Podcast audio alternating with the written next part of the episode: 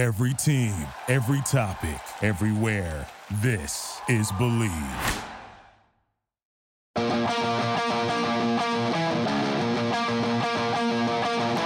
This is Lock It In, a sports betting show, part of the Bleav Podcast Network. And now, here's your host, Cam Rogers.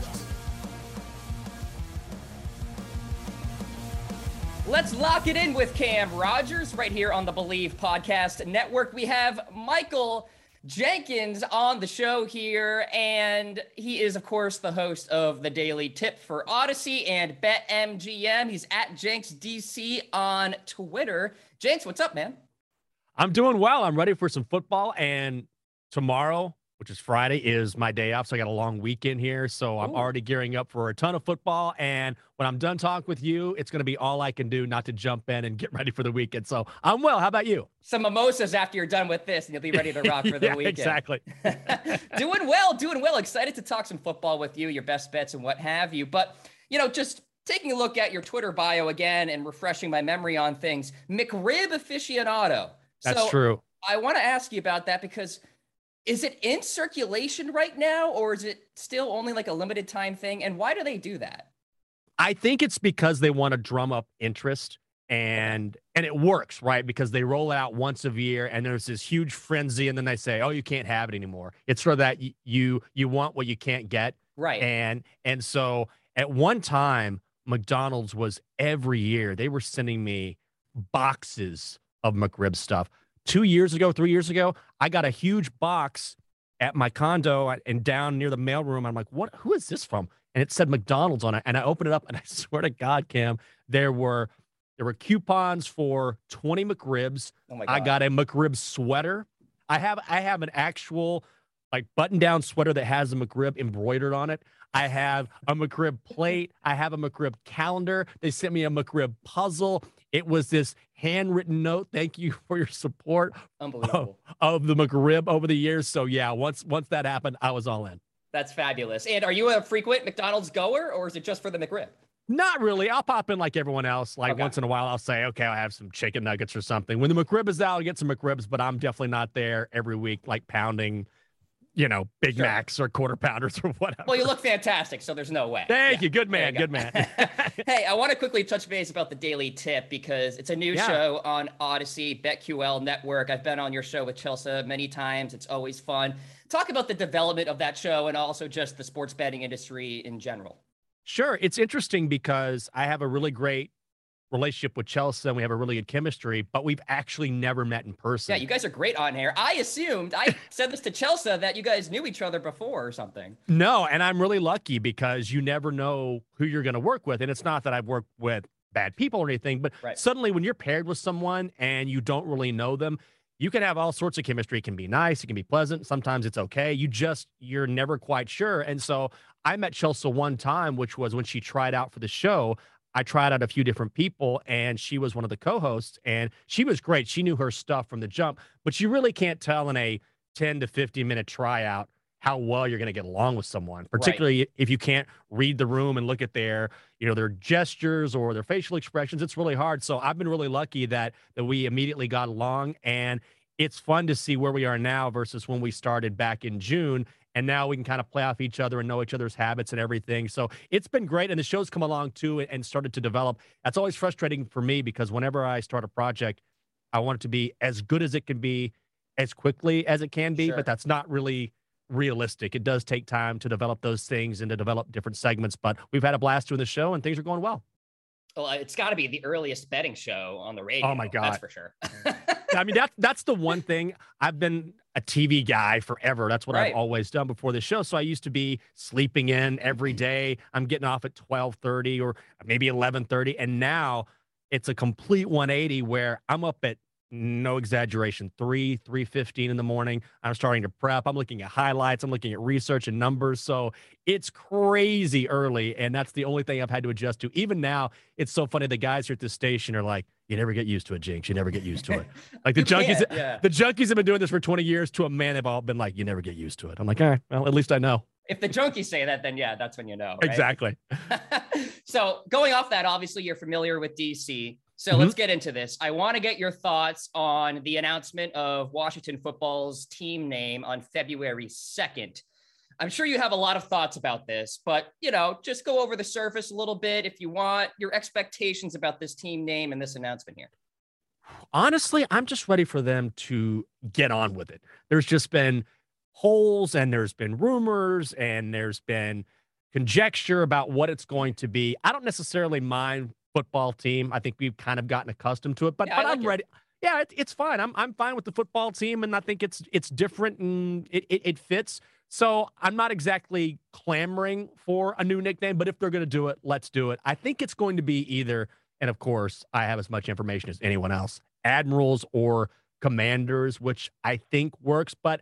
I am a little disappointed. I kind of like Red Hogs or something mm. because mm. it took it took for the Hogs name from the 80s and added red to it. But at the end of the day, Cam, I'm not going to lose sleep over it. I'm fine with football teams. So as long as they don't surprise us and come up with something really weird, like I wouldn't like the Washington monuments or something. Or presidents. Seems, or yeah. presidents. It just doesn't have any ring to it and it's yeah. too obvious. So right. just as long as it's not something like that.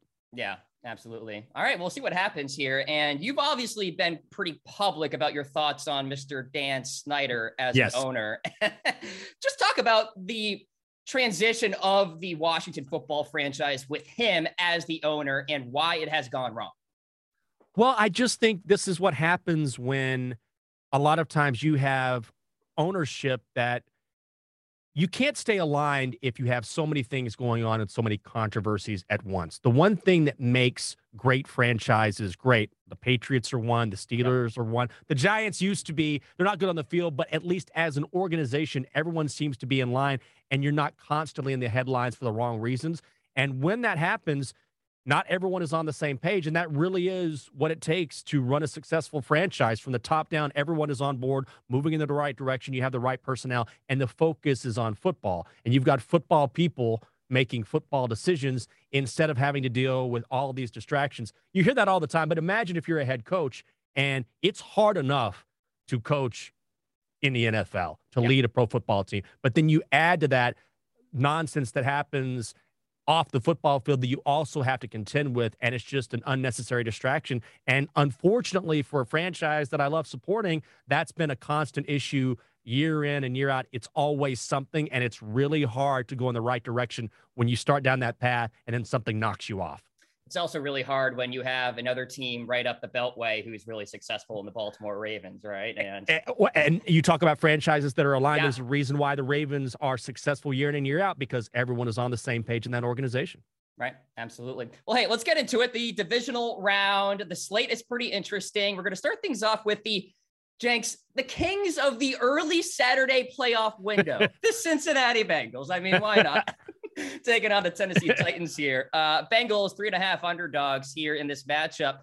Where's the action in this one? My lock might be the Titans minus three and a half in this one. I love that play. And we were surprised it opens Titans minus three. And we thought we would see Bengals money come in because yeah. they are exciting. You cannot deny that watching Joe Burrow throw the football with the weapons that he has, it's it's fun football. But I do believe Tennessee is the right side. I think we'll see some public money come in on Cincinnati and maybe drop this to three, but I would still take Titans minus three and a half. They have the extra week. And the Bengals, I think, are a year or two away. As good as Joe Burrow has been, he's also been sacked more than any other quarterback in the NFL this season. So you can get to him. And we're not giving the respect to the Titans that they deserve. They didn't just fall into this one seed right. in the AFC. It's crazy, Cam, because you can talk to someone who's just a friend, a fan, whatever, about the road to the Super Bowl, and no one talks about the Titans. It's like, ah, the Chiefs, the Bills. What about the Packers, the Bucs? No one mentions Tennessee, and they got here without being fully healthy. Now they're going to be fully healthy. Derrick Henry is going to play. He's practicing, says he feels great. I think Tennessee is the call here. Yeah, absolutely. And that defensive line for Cincinnati, by the way, ravaged with injuries right now yep. after that Raiders game. So keep that in mind as well. All right. So we got an electric Saturday night game here. Packers laying six against the 49ers. The 49ers, Jenks, give off this aura of, I would say team of destiny, but they're that hot team this year yep. that can do some damage, kind of like the Giants a la 2011, 2007. So where are you at in this one? Because Packers number one seed coming off the bye here. Oh, yeah, this is a tough one. I I'm with you on the Niners. I don't know if the Niners can win this game. I do like the Niners to cover. I actually like the under which I believe the total has come down a point because the weather isn't going to be good in Green Bay. Hmm. And not only that, the Niners want to run the football. They don't want to get Jimmy G going up against Aaron Rodgers trying to score points. So I think that will slow things down and, and keep the the total on the under. But I like the Niners because of the reasons you mentioned. They are a hot team, but it's it's legitimate. They've won eight of their last ten. That defensive line is unbelievable. And the fact that they keep rotating in defensive linemen and did that to get pressure on Dak Prescott, he just couldn't handle it. Right. And the Niners have enough pieces on offense and a really good coach in Kyle Shanahan in that Jimmy G doesn't have to do it all. He can hand off the ball, whether it's Elijah Mitchell. They're going to get Deebo Samuel the football in any way that they can. They just play good, strong, fundamental football. Now, they almost gave it away against Dallas at the end of the game. I'm fully aware of that. But ultimately, San Francisco is a team that that snuck up on us. And I was surprised when I looked. They have the third best defense in the National Football League. When you think of great defenses in the league, San Francisco doesn't immediately come to mind. I think they're good enough on defense and good enough on the ground to keep this within the number. So I would grab San Francisco in the points. A fabulous offensive line, especially in run blocking. We'll see if we can uh, keep Aaron Rodgers off the field in that matchup. All right, let's go to Sunday. Rams taking on the Bucs here. Both teams looked like world beaters in their respective wins last week. Can you trust Matt Stafford, Jenks, to win another playoff game? What say you? Here's what I think. I'm going to take it. I'm going to take the points with the Rams. Okay. And I understand that it's hard to trust Matt Stafford. What I think will happen here, what I hope will happen if you're a Rams backer in this game, is that Sean McVay has more tools at his disposal than Bruce Arians does. If you're Bruce Arians, here's right. the game plan keep Tom upright and let Tom be Tom. But if you're Sean McVay, you say, let's not put this on the shoulders of Matthew Stafford to win this football game. And that's exactly how they beat the Cardinals. Stafford didn't throw the ball a lot, but he didn't have to because he has OBJ, because he has Van Jefferson, because he has Cooper Kupp, because he now has Cam Akers in the backfield and a stout defense that is stepping up. So I think if you're Sean McVay, the plan is let's find different ways to get this offense down the field. Let's scheme in different ways to make sure Matthew Stafford is not throwing the football 30, 40 times a game, because if he does, he will turn it over. But in games that Matthew Stafford does not turn over the football, the Rams are undefeated. So I think and I'm not sure, but because of the injuries to that Bucs offensive line, I think they're going to have problems with the Rams defense, and I think the Rams will use all of the tools in their, like I said, in that toolbox, and Sean McVay will find a way to scheme them to at least keep them within the points or maybe win outright. Yeah, I like the Rams to win outright. Honestly, I mean, think about what Tom Brady really, really hates, and most quarterbacks do. Pressure on the interior, yep. Aaron Donald and company coming at him. I think that's the game plan. So. That's exactly right. All right, let's talk about the final one. That could be a pick 'em, honestly, Jenks, by game time. Bills and Chiefs. Right now, it's Chiefs laying a point and a hook here. Highest total on the slate at 54 and a half. Are you touching this game at all, honestly? I love the Bills on the money line here. Okay. I absolutely do.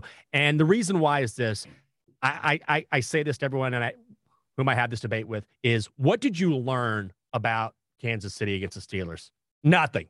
Nothing. You learned that Big, that that Big Ben's arm is shot, like we all thought it was. You learned that the Steelers were lucky to be in the playoffs, and we all knew that. Kansas City is explosive. I get that, and their defense has certainly improved.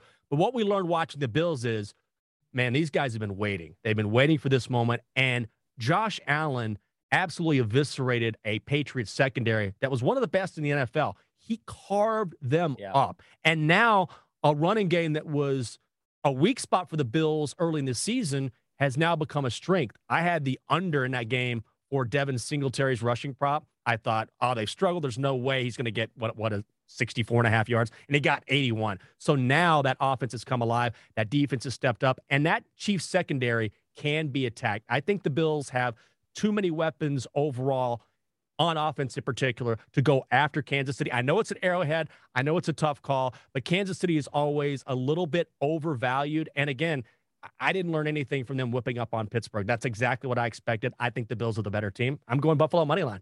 Yeah, you know, the frauds are now out of the playoffs. Yeah, the Steelers right. were a fraud, the Eagles in a way. So it's an interesting point there. Can I ask you something real quick as a fellow media member? So sure. I preseason picked the Chiefs to win the Super Bowl. Okay. But I do like the Bills money line this week. What do yeah. I do? Stay consistent and pick the Chiefs just because I predicted them in the preseason or Well, you can you can hedge a little bit because I would assume that if you made a futures bet on the Chiefs, you probably got better value than so you can always, especially if you're talking about plus money, you can make multiple bets and e- even sometimes if they're against each other and still come out on the right side. So if you Right. want to hedge a little bit and then put a little sprinkle on the bills to keep it interesting, just in case that futures bet doesn't come home, there's a way to massage that in a way where you still end up on top or don't lose as much as you thought you were going to lose. A win-win situation. There you say. go. Exactly. Well, speaking of futures, just to wrap here, wrap up here, Jenks, I, I want to ask you about the market right now. Is it too Sure. shallow at this point? Is there any value in your opinion?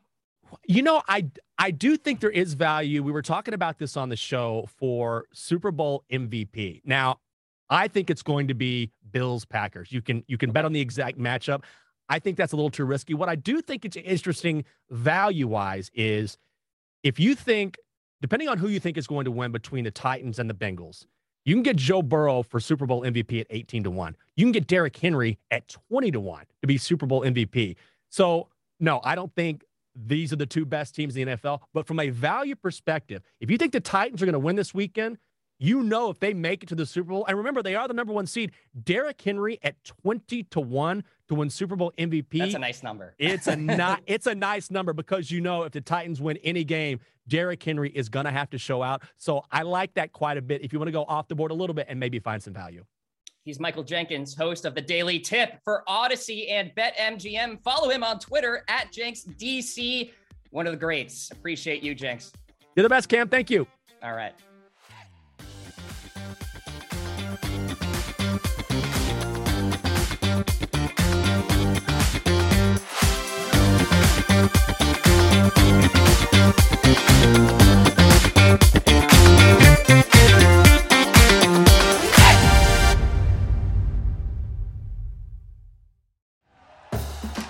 For listening to Bleav. You can show support to your host by subscribing to the show and giving us a five star rating on your preferred platform. Check us out at Bleav.com and search for B L E A V on YouTube.